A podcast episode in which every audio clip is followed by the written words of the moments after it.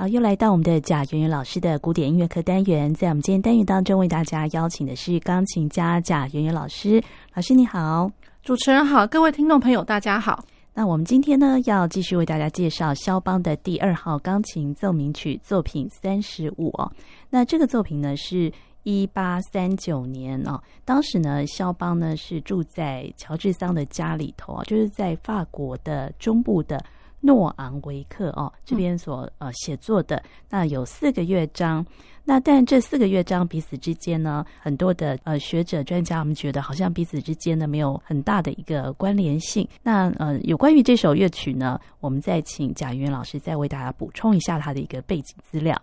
好的。呃，他肖邦的这个第二号哦，就是其实最出名的，就是因为他的第三乐章。然后第三乐章，它其实就是大家一般所熟知的送葬进行曲。那其实呢，它为什么这么重要？呃，其实老实说，就是肖邦他一开始写第二号钢琴奏鸣曲的时候，他其实根本没有说真的要把它写成是奏鸣曲，只是他先写了第三乐章。所以也就是说，第三乐章可能在肖邦他的脑海里面，他可能一直浮现了这样子的旋律，而且呃，也一直有这样一个场景或氛围的一个构想。所以当他谱写好，更有启示，就是说大家知道的送葬进行曲，它其实 A B A 三段式。然后它的 B 段，它其实是一个降低大调，非常美优美的一个旋律。那肖邦，呃，他最早完成的就是这个，就是这个呃降低大调的这一段旋律。然后呢，后来才把它就是呃囊括在它的 ABA 三段式的一个 B 段。那 A 段呃就是外围的两个 A 段呢，就是大家所知道的，就是非常。呃，沉重的，然后沉重的脚步哦，这个送葬进行曲的这个，对，就是他的走，就就是队伍的一个一个行走这样子。嗯，好，那然后他这个送葬进行曲，他先写好了之后，大概是一八三，有有一说是一八三五年，因为他那个低降低大调旋律是一八三五年的时候，那也有一说就是说他整个呃送葬进行曲其实是一八三七年的时候完成的。嗯、那他原本他。那就只想完成单首曲子，然后跟他其他的，比如说有两首四首联弹的，原本他想要把四首联弹的东西呢写成呃一个奏鸣曲，可是呢，好像他那个奏鸣曲并没有说非常的呃，可能他不是很满意或是怎么样，可是他当时的确有这么一些构想，就是说把这些作品呢，大概就是一整包的，就是交给出版商一起出版这样子。好，那。呃，后来呢？为什么这首曲子它变成是成为一个奏鸣曲哦？被加上了第一乐章、第二乐章，还有加上了后面的第四乐章哦。实在是因为，其实肖邦他当时在第一号，呃，就是他年轻时期哦，他年轻时期也完成了那个第一号钢琴奏鸣曲。那他其实嗯，本来没有说真的很想要赶快把它出版的，是因为有一天呢，他人他呃已经是在外地，那然后他呃他的呃父亲跟他讲说，诶，你知道吗？现在就是你的第一号钢琴奏鸣曲已经有呃有人帮你出版了，好像还得到还不错的回响。嗯。那肖邦自己有点吓一跳，他吓一跳是说，怎么可能啊？我怎么还没有经过我的同意呢？哦。那然后。嗯，就给我这样出版了，嗯、那所以让他有那么一点点警觉跟压力。嗯，嗯，所以当他在完成呃送葬进行曲的时候呢，他突然想到了一个，就是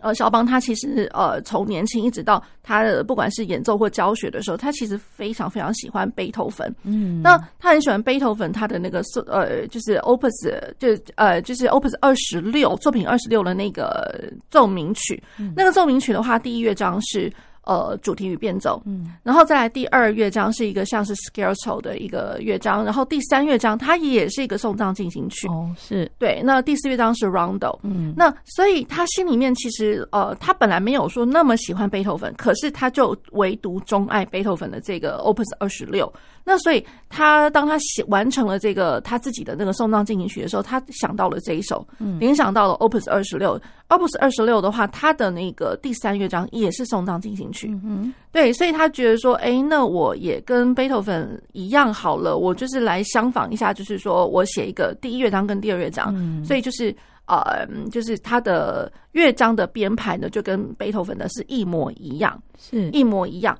好，那只只差就是说，那个肖邦的这个第四乐章这一首第、嗯、呃第二号的第四乐章，它不是 rondo form，它其实是一个非常简短的一阵风式的一个旋风式的一个很短的一个乐章。嗯、这个我们待会再提哦。对，所以他就觉得，就是说，因为是受到莫名其妙的被出版的第一号的那个压力，所以他觉得说，好，那我干脆我要有我自己的意识，所以我加了第一乐章、第二乐章，还有跟后面的那个乐章，然后让他在一八三九年的时候，在他自己都可以控制的范围里面，就是把它出版出来，这样子。对，那这个送葬进行曲哦，在过去呢，在奏鸣曲体里面，它也算是其中会呃被用到的一种写作的形式吗？其实其实不是，就是说，呃，第一次你看到送葬进行曲在奏鸣曲体的这个里面，真的就是贝多芬他的 Opus 二十六，真的就是这么一个，哦，对，这么一个，所以。呃，其实老实讲，宋当进行曲它本来是一个独立的东西，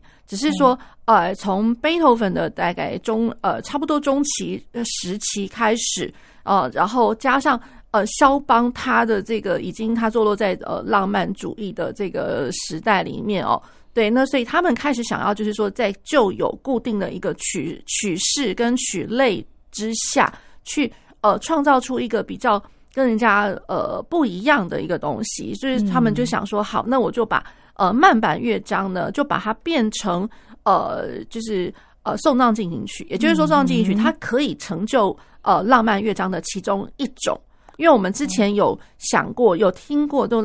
呃慢板乐章，其他的慢板乐章，嗯。有可能它会是奏鸣曲体，那有可能它就像是。呃，歌剧般的，就是一边歌唱，然后一边可能有时候还做了很多的花腔啊、装饰奏之类的。嗯、所以，呃，现在我们又知道了另外一个变通的方法，就是我可以把慢板乐章将它写成一个呃非常缓慢的送葬进行曲。嗯，那呃，肖邦更尤其是哦，那可是就是说，肖邦的他这个乐章实在是太出名了，所以大家都很喜欢用它。呃，用它的话，包括连肖邦他自己哦，他可能他都不知道，就是说，嗯、呃，后来他自己的那个葬礼里面，其实人家也是演奏了他的这个送葬进行曲，所以俨然就是说，他的这个送葬进行曲已经变成是一个，好像呃，如果说你要去就是做，就是跟跟死亡有关的，嗯、或者说你跟那个仪式有关的哈，大家呃就马上会联想到这一首，对，就之后好像有一些国家元首葬礼上也会使用这个。送葬进行曲，是，对是，所以就是反而变成是一个呃最最早先流通的一个大家所熟知的送葬进行曲，嗯、然后。呃，后来变成就是说，他的第二号奏鸣曲写出来，他完成了出版了。虽然他自己都没有把它加说，呃，加诸为主，这个叫送葬。可是大家习以为常了，就已经把它就是叫做哦，他就是送葬的那个有送葬的那一首，他就是送葬的那个奏鸣曲。可是当然，老实说，真的我们不能把它讲说它是送葬的奏鸣曲哦，只是说对，只是说它是奏鸣曲第二号，然后因为它中间有一个呃送葬进行曲的乐章，对。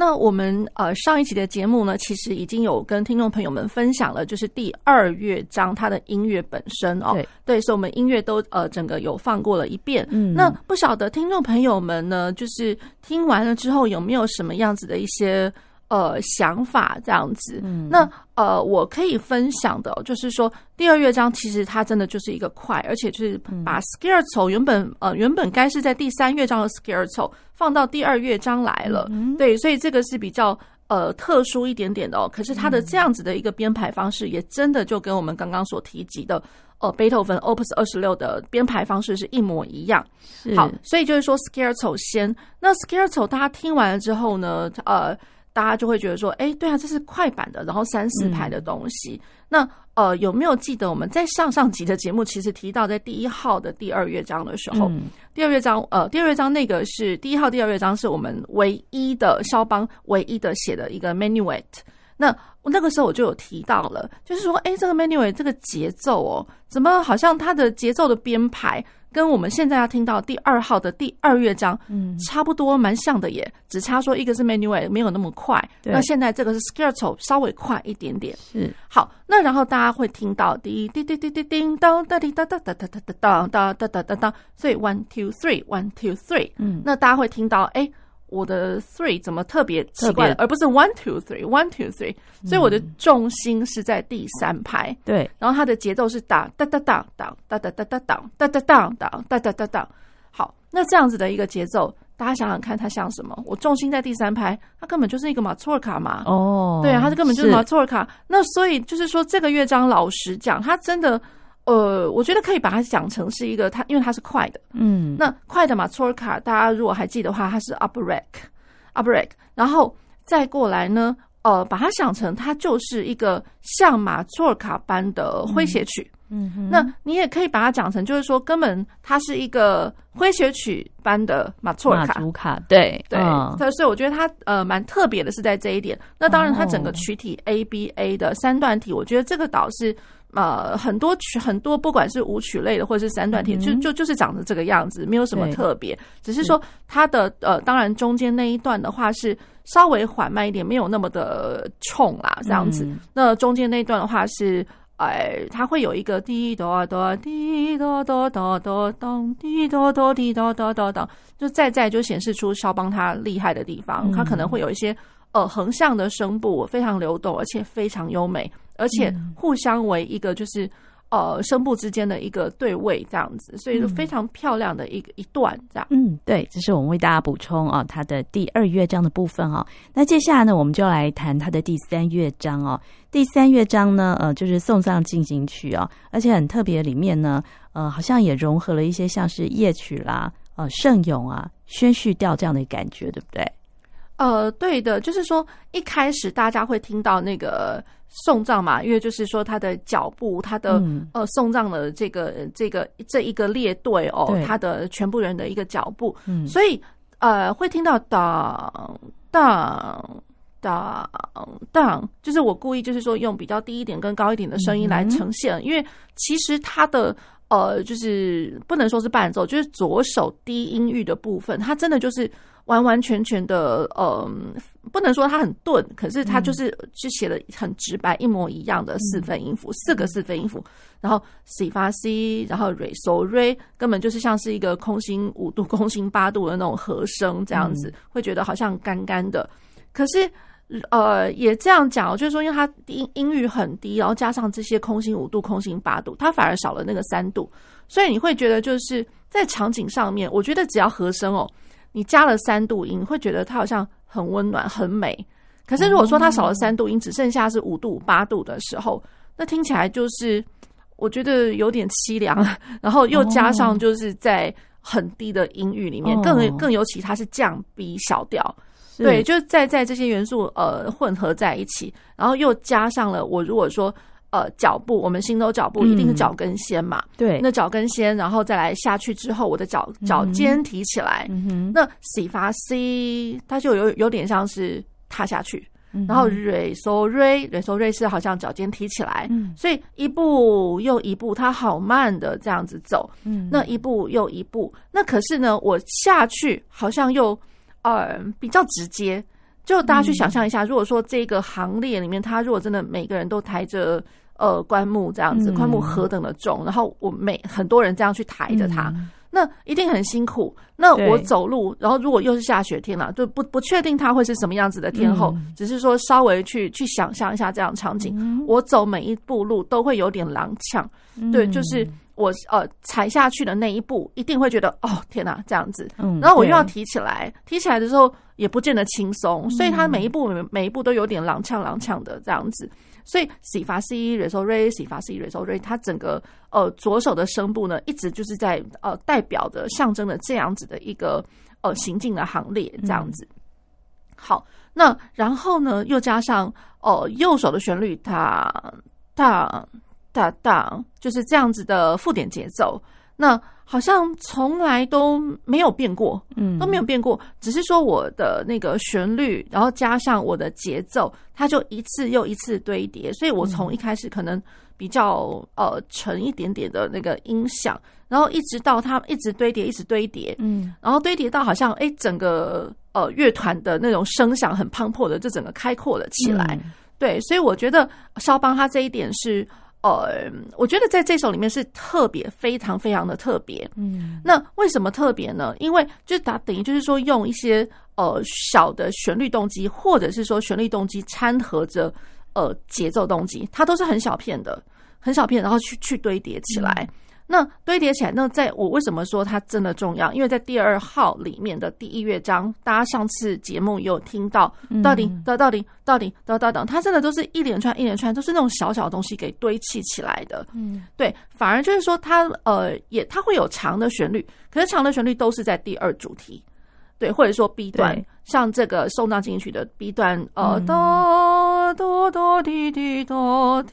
哆，这一这一段，那。美的像好像像是夜曲般的，又好像是歌剧里面的那个呃抒情调一般的哦。嗯，对，所以就是说呃，它有这个小小的很片段的东西跟这种长线条的去做对比。嗯，那那所以我会觉得就是说这一首曲子它其实这个堆叠的那个层次是我觉得它非常重要的一环。嗯，对。好，那我们就先为大家选播，呃，肖邦的第二号钢琴奏鸣曲的第三乐章的送葬进行曲哦。我们先来听前面的第一主题的部分哦，就是那个呃很沉重的那个脚步声的这个段落。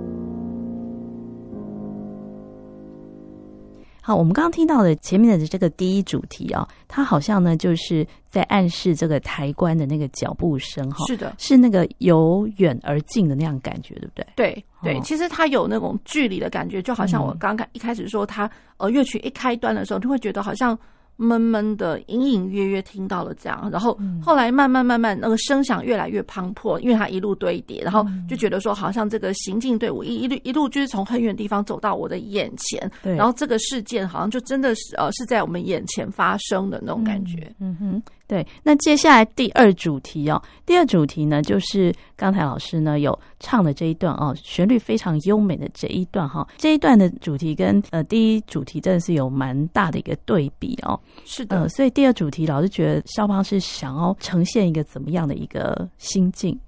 呃，其实呃。这样来讲，因为呃，肖邦他一开始的时候，其实这整首的，我觉得这个 B 段真的才是这整首的核心，因为呃，就如同我们一开始的时候有稍微介绍他的背景，其实是这一段旋律，它是肖邦最最早完成他的。对对，那然后他最早完成的时候呢，他其实呃似乎曾经有想要提献给一个我们，就是因为文献中比较没有记载，而且他的手稿里面其实没有。对，可是。当时的确是说，就有他有这么一个想法，他想要把这一段音乐呢呈现给他的一个可能某位朋友，或者说某位人士这样子。可是后来呢，可能就是呃无疾而终，因为你总不可能就是送给人家，或者说，哎，我要拿这个去出版。然后，可是问题是我才六页而已，才才几个几页的手稿，好像也没什么真正完完整整没有完成过。对，这样送人好像也蛮怪的这样子。可是他的确，他这一这一段是最早完成的。好，那如果是说像呃，他被后来被加诸于就是在送葬的这个行列的中间的这一段，那呃，我觉得就是说呃，我们在演奏上面啦，可以稍微去想象一下，可能这一段。呃，会不会是有点类似在回忆过往时光这样子？嗯、可是我必须也必须这样讲，就是说，因为肖邦他当时在写的时候，他其实不完全是，就是说从一开始的 A 段就一路顺过来 B 段，他是 B 段的那个旋律先写的，嗯、所以所以当时如果说真要讲是过往的那一种。呃，回忆那种的话，我们很难得知，就是说肖邦他是不是真的这么想？嗯，对。可是就是说，因为我们毕竟我们在演奏的时候，一定从前面一路顺过来这样子弹奏，对。那所以可能就是说，呃，为了要求一些表现跟一些。呃，对比的层次，我们可能要多做一些想象，这样子。嗯，那就好像，比如说在呃葬礼的，呃，就就是说我这个行列完，呃，行列走完了之后呢，可是它一定会有一个仪式嘛，仪式可能呃，就是大家会稍微去回忆一下，哎，这个人怎么样怎么样，然后他以前做了什么事情，什么什么的。对，我觉得可能有一点是那样子的场景啦。嗯，对，这听起来是蛮凄凉的，对，但但基本上这个。B 段的第二个主题真的是非常的优美哦，对对，然后他这个优美实在是因为肖邦他最擅长的，大家都知道他的夜曲是长成怎么样子，哦、对，然后他的长的旋律是怎么样个铺陈，所以在那个 B 段哦，真的是一览无遗，然后他的那个呃左手的那个伴奏哦，他就是爬音，然后可是爬音的话呢，又是那种。很平静的，可是它又横跨了大概大概两个八度以上的这样子的一个和声的琶音，嗯、对，所以老实讲，真要呃演奏的时候呢，我觉得其实左手也真的需要先练一下。大家可能会想说，哦，左手只是配伴奏、配和声，其实不然呢，因为它真的是横跨了好几个八度。那我要如何让它很安稳的手部很安稳的，然后呈现的音色也是很平稳的，然后加上我的踏板要能够非常的适当，不能过多。对，那我觉得这这一段其实，呃，要做得好的话，需要下一点功夫。嗯，对。好，那我们现在呢，就从它的第二主题为大家做选播。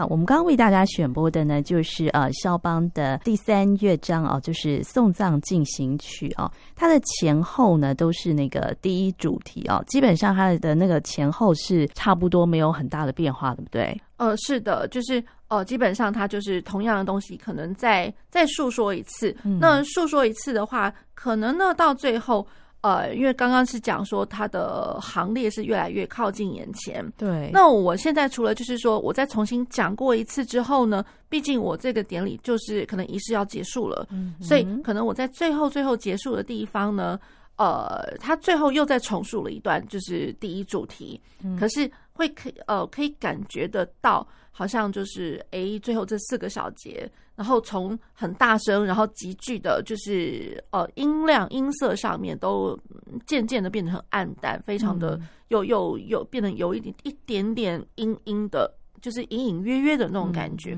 表示这个行列是不是？又逐渐的又走远了，然后人们也散了那种感觉。嗯、对，那呃，这是第三乐章。那紧接着呢，我们要介绍第四乐章。第四乐章呢，呃，其实呢，就跟老师一开头讲，它像是一阵旋风似的哦。对，呃，这样扫过之后呢，就结束了。对，那呃，基本上跟第三乐章衔接起来哦，那感觉也是有很大的不同，对不对？呃，对，衔接起来，其实老实讲哦，怎么就，就怎么听或者怎么看，都会觉得它很怪哦，oh. 很怪。因为就是说，以一个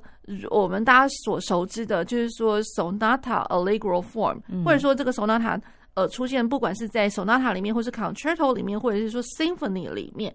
哦，那大家可能习惯的都已经是被德国式的、德奥的这个体系哦的一个。呃，就是曲式的形式给制约了那种感觉，所以大家习惯了哦，奏鸣曲它就本该就是怎么样，所以第一乐章或者说第二乐章、第三乐章，它本来就应该差不多、差不多像怎什么样子。然后第四乐章的话，不是 sonata form 就会是 rondo form，再怎么样一跟四，它一定会有在长度上面或者说分量、重量上面，它一个相对等的一个感觉。嗯，那。呃，可是大家会知道说，哎，反而怎么好像我前面三个乐章都还挺重的。对，那我的第四乐章反而标了一个 presto，而且几乎大概两分钟不到就给你演奏完毕，而且它会变成就是说是一连串很奇怪的，嗯、它很奇怪，就是一个嗯、呃、片段式的一个小动机，就好像我刚刚有在讲哦，就是说不管是第一乐章的那个小片段的动机，嗯、或者是第三乐章它的小片段的动机，嗯、就是节奏呃附点节奏的动机，加上现在。现在大家会听得到法的，就是大概六个音左右，它是两组的三连音合在一起的。嗯，好，那这一连串的，它感觉上类似，它可能一直想要去呈现出一个小节里面可能就是一个啊、呃、减七和弦，然后第二个小节也是减七和弦，第三个小节也是减七和弦，嗯，然后到第五小节的时候呢，总算滴哒哒哒哒滴滴二滴二，变成是说好像是降 B 小调的一级和声，可是。呃，一级和声的爬音被掺了很多上下零音这样子，嗯、对，所以可能就是被掺来掺去的这些呃变化音哦，可能大家会觉得就是说已经头要快昏了那种感觉。嗯，好，可是又加上呢，它不是只有这一个呃声部而已，它是两个声部都在做同时一模一样的呃的一个一个一个八度平行，嗯、对，一个八度平行。嗯、那所以就是说大家会听得头昏，实在是因为就是说。怎么一个声部也就罢了？我如果一个声部我下面有稍微就是在之上或之下合了那个和声的话，或许可以磨磨掉一些，就是说我们会觉得快要头昏的那种因素在这样子，因为你可能会想说，反正还有一些呃伴奏去 cover 一下，就现在是没有，是连什么伴奏和声什么都没有，你只能从这些呃，就是就是就是跑动的这些音哦，然后去兜起来，就是说它好像好像，或者说我听起来好像我刚依稀听到了和声。依稀听到这样子，好，那我们去这样想，就是说，呃，肖邦其实他除了。呃，蛮敬仰，就是贝多芬。他其实他没有说很喜欢贝多芬的每一首东西，嗯、可是就像我刚刚讲的，就是 Opus 二十六，这是一个例子。他不管演奏或教学都喜欢他。嗯，然后再过来就是说，大家为什么会听得到？就是在肖邦的作品里面，常常会有一些对位存在。嗯，那对位的话，那表示就是说，肖邦其实他年轻的时候，他受到一些训练，我觉得是蛮扎实的。所以 Baroque 时期的那些对位，然后肖邦把它发挥的淋漓尽致。好，那为什么会讲到巴洛克的这个对位呢？其实是表示就是说，肖邦他其实他也挺喜欢呃巴洛克里面，比如说像巴克的作品。嗯，好，那呃更尤其的是这样，就是说我们刚刚讲是它是一个单旋律，只是两个声部就八度平行。那其实就表示就是说，我们如果去听听看巴克他的无伴奏。嗯，巴克无伴奏，也就是说，呃，我们钢琴当然不可能什么叫做无伴奏这样子。可是如果是说论弦乐的，不管是小提琴、大提琴或者是大提琴，哦、那一大一定都知道啊，一定都知道那个 partita，、嗯、而且而且更何况就是说。呃，比如说各个年级层次的那个考试哦，嗯、那个 Bach 的 Partita，就巴哈五伴奏，大家习惯讲巴哈五伴奏，那必考的、啊嗯，对，必考的，对。所以如果把它想成是，哎，它就是 Bach 无伴奏，更尤其是哦、嗯呃，肖邦他当时在写这个第四乐章的时候，他心里面其实他想的或想的就是 Bach 大提琴的无伴奏的第六号。哦，第六号的一开始的 Prelude。哦、那他的 Prelude，大家有机会哦去听听看，它是 D 大调的，对对对对对对对对哒哒哒哒。然后刚大家有听到我一直在讲的一些很片段的唱，很片段的，还有重复音。对，其实呃就是这样子小小东西，小小小一片一片的，然后堆起来堆起来。所以肖邦根本就是。呃，照着他的那样堆叠，就是说，哎、欸，他敬仰的，他很喜欢这条 Bach 的无伴奏，嗯、所以他有一点点相仿式的把它谱写成他现在的第四乐章。只是说，因为像 Bach 的那个的话，可能我们不会觉得说它有多大的或多剧烈的那种感觉，嗯、因为毕竟它的和声的话，可能。不会说一连串，可我一开始就给你减七和弦什么之类的，嗯、对，所以肖邦有点类似是把呃呃 Bach 他的无伴奏呢发挥的淋漓尽致一点，就是更有甚者啦，嗯、就是说肖邦他呃就是除了单声部之外，他根本是两个两首的旋律全部都弄成同样的一个单一旋律。好，哦、那单一旋律之后呢，然后再去谱写成有更多更多呃变化和声的铺陈这样子，嗯、所以他这个。等于就是说，你对比于 Bach 的无伴奏的话是略胜一筹。可是，呃，大家就要知道，他以前他一一开始谱写的时候，他的构想其实他一直想的是 Bach 无伴奏那个第六号那一首，第六号的那个前奏前奏曲。哦，是好厉害哦。那所以后。后来的学者专家还能够比对出这两首曲子的这个相同性，很不简单呢。呃，对，就是还蛮相似的，因为当就是那种小片段的动机的堆叠，啊、所以所以就无怪乎就是说，哎，他第四乐章这样写，那可是我们第一乐章也是啊，到底得到底到底得到底都是小小的动机给给他串成的。嗯，对，对，所以这蛮有意思的一个一个做法。对，好，那我们今天介绍那个呃，肖邦的第二号钢琴奏鸣曲的第三跟第四乐章哦。那我们也可以把那个呃，像是刚才贾云老师有提到的贝多芬的 Opus 二十六的这个奏鸣曲，是不是？呃、对，对呃，拿出来先比对听一下。还有刚才呢，就是第四乐章的，就是呃，巴哈的无伴奏第六号的前奏曲哦。都可以互相的映照一下。那我们最后呢，就来欣赏他的第四乐章。那今天也非常谢谢贾云老师，谢谢主持人，谢谢各位听众朋友。